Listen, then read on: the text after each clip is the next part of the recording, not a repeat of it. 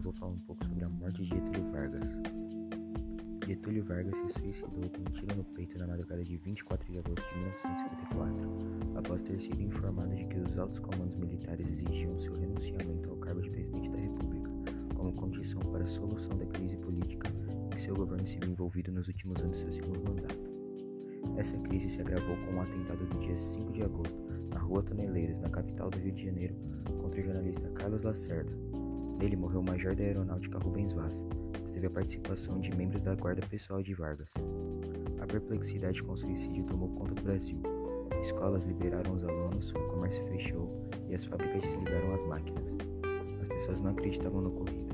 Getúlio Vargas estava morto. Segundo historiadores, com essa atitude trágica, ele conseguiu adiar por 10 anos um golpe militar que poderia ter acontecido em 1954.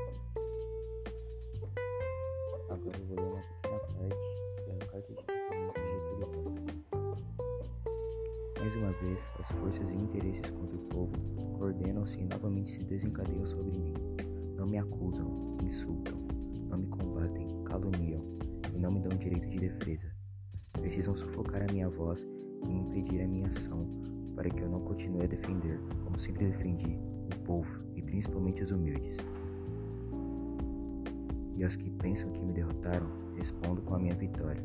Era escravo de povo e hoje me liberto para a vida eterna.